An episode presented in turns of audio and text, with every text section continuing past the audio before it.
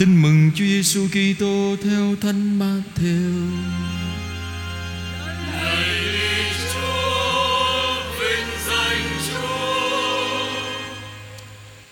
Khi ấy, Đức Giêsu dùng dụ ngôn mà nói với các thượng tế và kỳ mục trong dân rằng, Nước trời cũng giống như chuyện một vua kia mở tiệc cưới cho con mình Nhà vua sai đầy tớ đi thỉnh các quan khách đã được mời trước Xin họ đến dự tiệc, Nhưng họ không chịu đến. Nhà vua lại sai những đầy tớ khác đi và dặn họ, Hãy thưa với quan khách đã được mời rằng, Này cổ bàn ta đã dọn xong, Bò tơ và thú béo đã hạ rồi, Mọi sự đã sẵn sàng. Mời quý vị đến dự tiệc cưới. Nhưng quan khách không thèm đếm xỉa tới, Lại bỏ đi. Kẻ thì đi thăm nông trại, Người thì đi buôn còn những kẻ khác lại bắt các đầy tớ của vua Mà hành hạ và giết chết.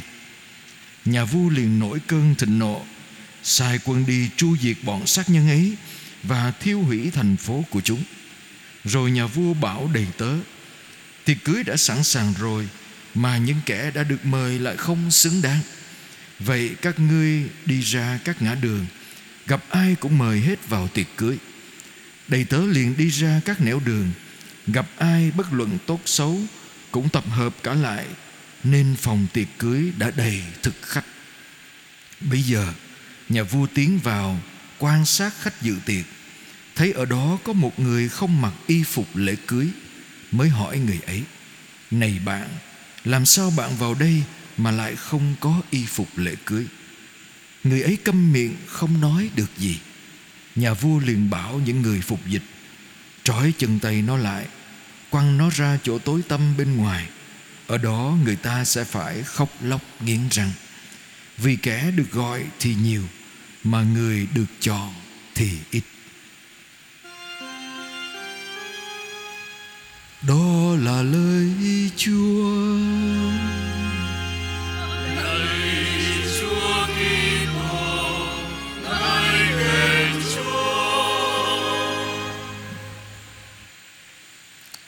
Chị em rất thân mến,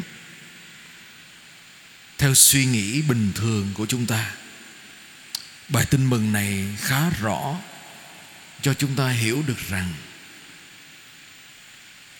Chúa mời gọi tất cả chúng ta.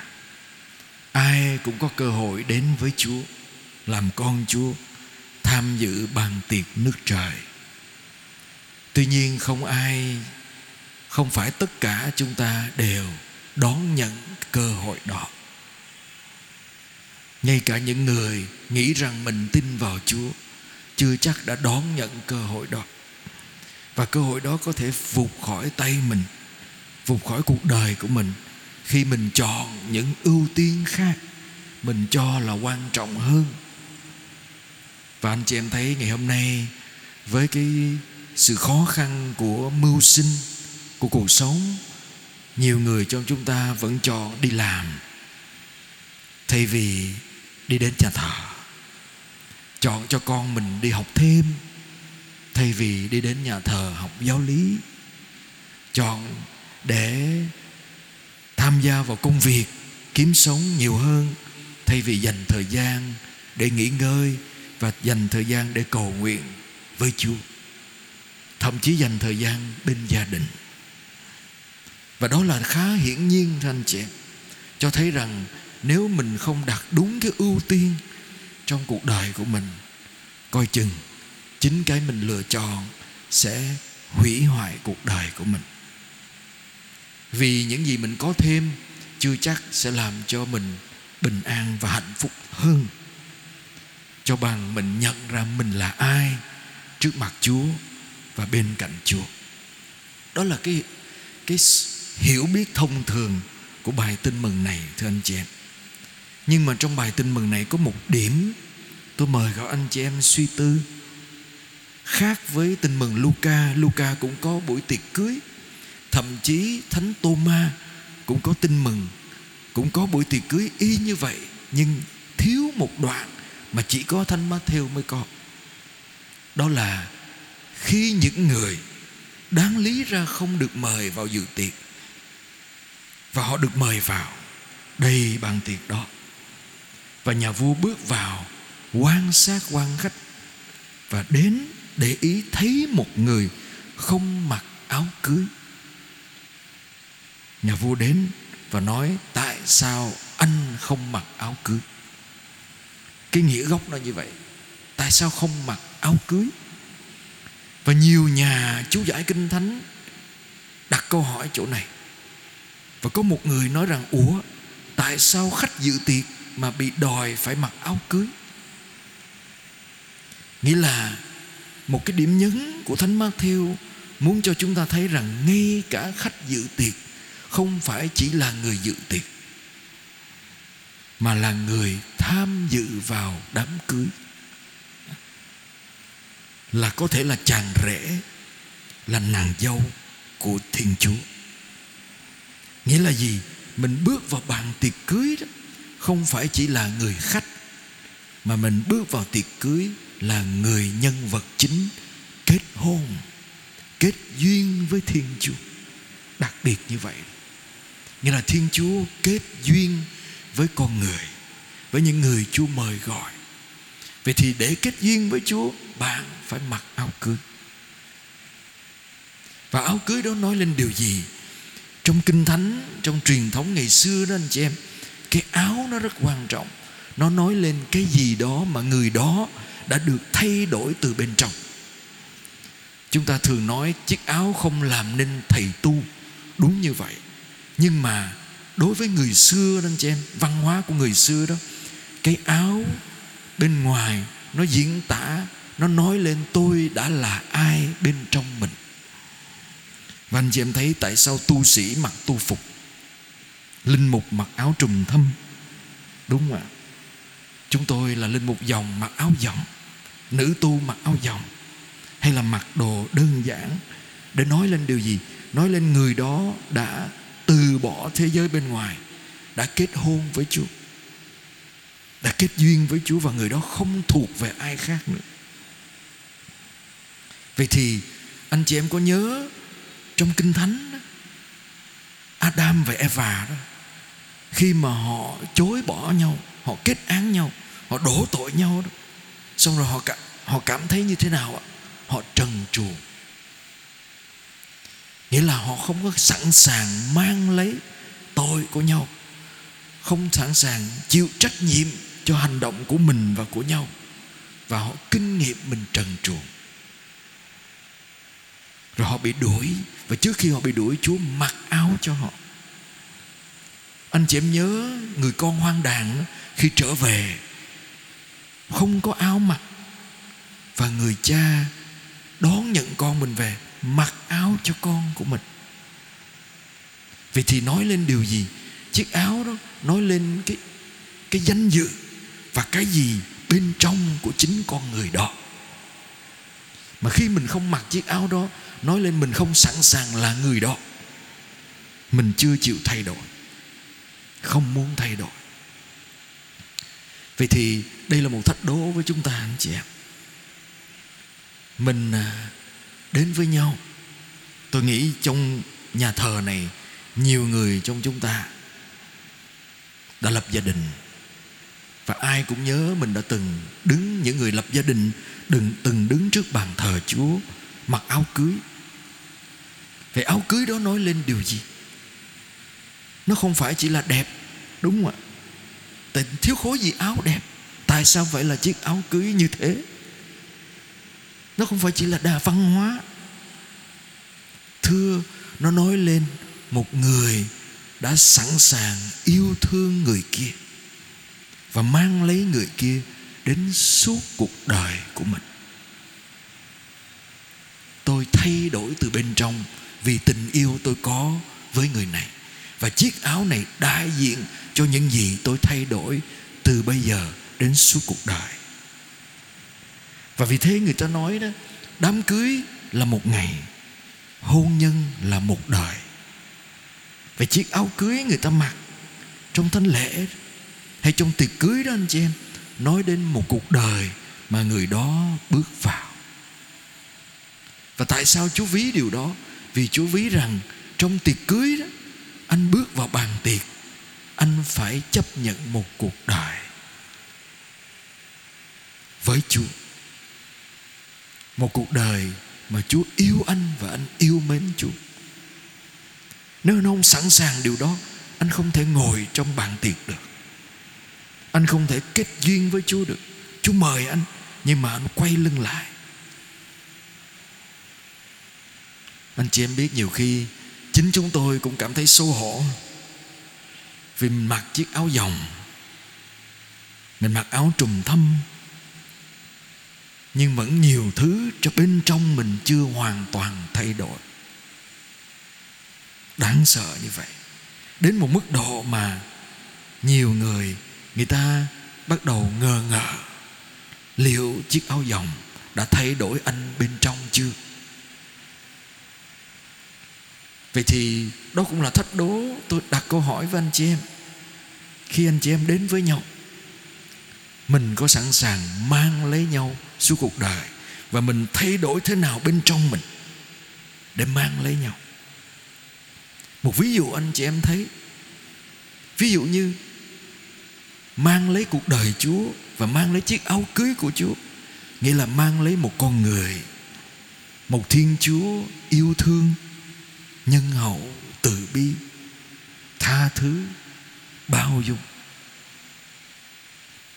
Nhưng mà có bao lần chúng ta thật sự vì mình tin chúa, mình yêu mến chúa, mình biểu lộ cái tâm tình, cái chiếc áo yêu thương, nhân hậu, từ bi, bao dung với người mình thương và với chúa. Tôi xin được kết thúc với câu chuyện ảnh hưởng đến tôi rất nhiều trong hành trình làm linh mục của tôi, anh chị em. Tôi nhớ hoài thậm thỉnh thoảng tôi vẫn chia sẻ câu chuyện đó. Có thể một số anh chị em đã nghe rồi. Khoảng năm 2006 2007 anh chị em thì có một người mang đến cho tôi một đứa bé. Và tôi được bé bé tên là Tâm. Em được đem từ Campuchia về. Mẹ em đem em từ Campuchia về. Mẹ em là người tôi được nghe kể là hành nghề. Mẹ em bị bệnh AIDS. Và trước khi mẹ chết, mẹ trao em cho một ông lái xe ôm nhờ cái anh lái xe ôm đó tìm chỗ trên Sài Gòn để chữa bệnh cho đứa bé. Và khi mẹ trao em cho cái ông xe ôm, mẹ gửi em, con con đi với bác này, đi lên Sài Gòn đi học. Và trong cái giỏ mà mẹ đưa cho em bé đó đó, có một cái cái áo vest tuxedo áo vest mà người ta hay mặc đi ăn đám cưới đó chị, mà bé mới 6 7 tuổi thôi. Thì bé lên với tôi ở trong mái ấm của tôi đó. em bị AIDS mà anh chị em. Và cái gì thì cái mà cái giỏ mà đựng cái áo đó là nó giữ kỹ lắm. Không cho ai đụng vô hết. Nó cái áo này mẹ con hứa cho con để con đi học không ai đụng vô. Áo đẹp nó mặc vô nó khoe. Nhưng mà cất xếp kỹ trong giỏ lại ở với tôi chừng một vài tháng là em đổ bệnh nặng. Thuốc nào cũng chữa không hết. Và cái vấn đề ở chỗ là má của em nó bị một cái loại gì giống như con vi khuẩn ăn thịt người anh chị. Nó loét dần loét dần loét dần. Nó gây ngứa, sưng. Nó loét ở ngoài mà nó loét ở bên trong. Thì chúng tôi thay băng băng cho em mà nó khó chịu, nó đau đớn và khó chịu. Thì cũng trong thời gian đó thì trong máy ấm tôi có một chị nhân viên chị kết hôn. Chị làm đám cưới. Thì khi chị làm đám cưới thì mái ấm lần đầu tiên mà. Có một lễ cưới mọi người hớn hở lắm. Dắt nhau đi dự tiệc cưới. Và có một em bé nam khác trong mái ấm. Nó nói cho con không có đồ đẹp để mặc. À, đi ăn đám cưới trời. Con có cái áo thun cái quần đùi. Lúc đó mình nghèo đó anh chị em cái tôi nói thôi, con mặc vậy cũng được, không sao đâu. Con nít mà, lo gì? Cái bé nó buồn buồn. Cái bé tâm nằm ở giường. Nghe vậy, lôi trong cái giỏ ra cái áo. Cha lấy cho bạn mặc đi. Con con không đi được. Cha cho bạn mặc cũng được. Và bạn đó mặc chiếc áo của bạn mình đi dự lễ cưới để cho đẹp. Sau đó bé tâm mất. Và cái hình ảnh đứa bé sẵn sàng nhường cái áo cho bạn mình mặc để đi ăn đám cưới. Cho dù cái áo đó là cái áo mà nó quý nhất, không ai được đụng vô hết trước khi nó chết làm tôi suy nghĩ rất là nhiều em tâm đó đã mặc một chiếc áo đặc biệt hơn đi gặp Chúa. Áo của bao dung. Áo của quảng đại cho đi. Khi mà em không ai đón nhận mình từ quê, từ người thân mà phải chết ở trong một nơi xa lạ nhưng vẫn có thể cho đi chiếc áo. Vì mình đã mặc một chiếc áo khác trong tâm hồn. Anh chị em biết khi mình rửa tội đó anh chị em mỗi chúng ta đều được cho một cái áo màu trắng. Đúng không khi mình mặc rửa tội đó và linh mục khi trao cho mình cái áo đó, đó linh mục nói cái gì? Con hãy giữ chiếc áo trắng này tinh tuyền cho đến khi con ra gặp Chúa. Tại sao vậy? Tại vì chiếc áo này là chiếc áo đã được giặt trắng bởi máu con một Chúa. Là Thiên Chúa biết được rằng mình vì tội. Vì không thể mặc cái áo đó ở bàn tiệc Chúa chết để trao cái áo đó cho mình, để mình khỏi phải bị chết. Để mình khỏi phải bị phạt, vì Chúa Cha nhìn thấy nơi mình, cái áo cưới của con mình. Hay không? chúng ta không có cái áo đó đâu. Chúa dệt cái áo đó bằng mạng sống của con Chúa cho mình.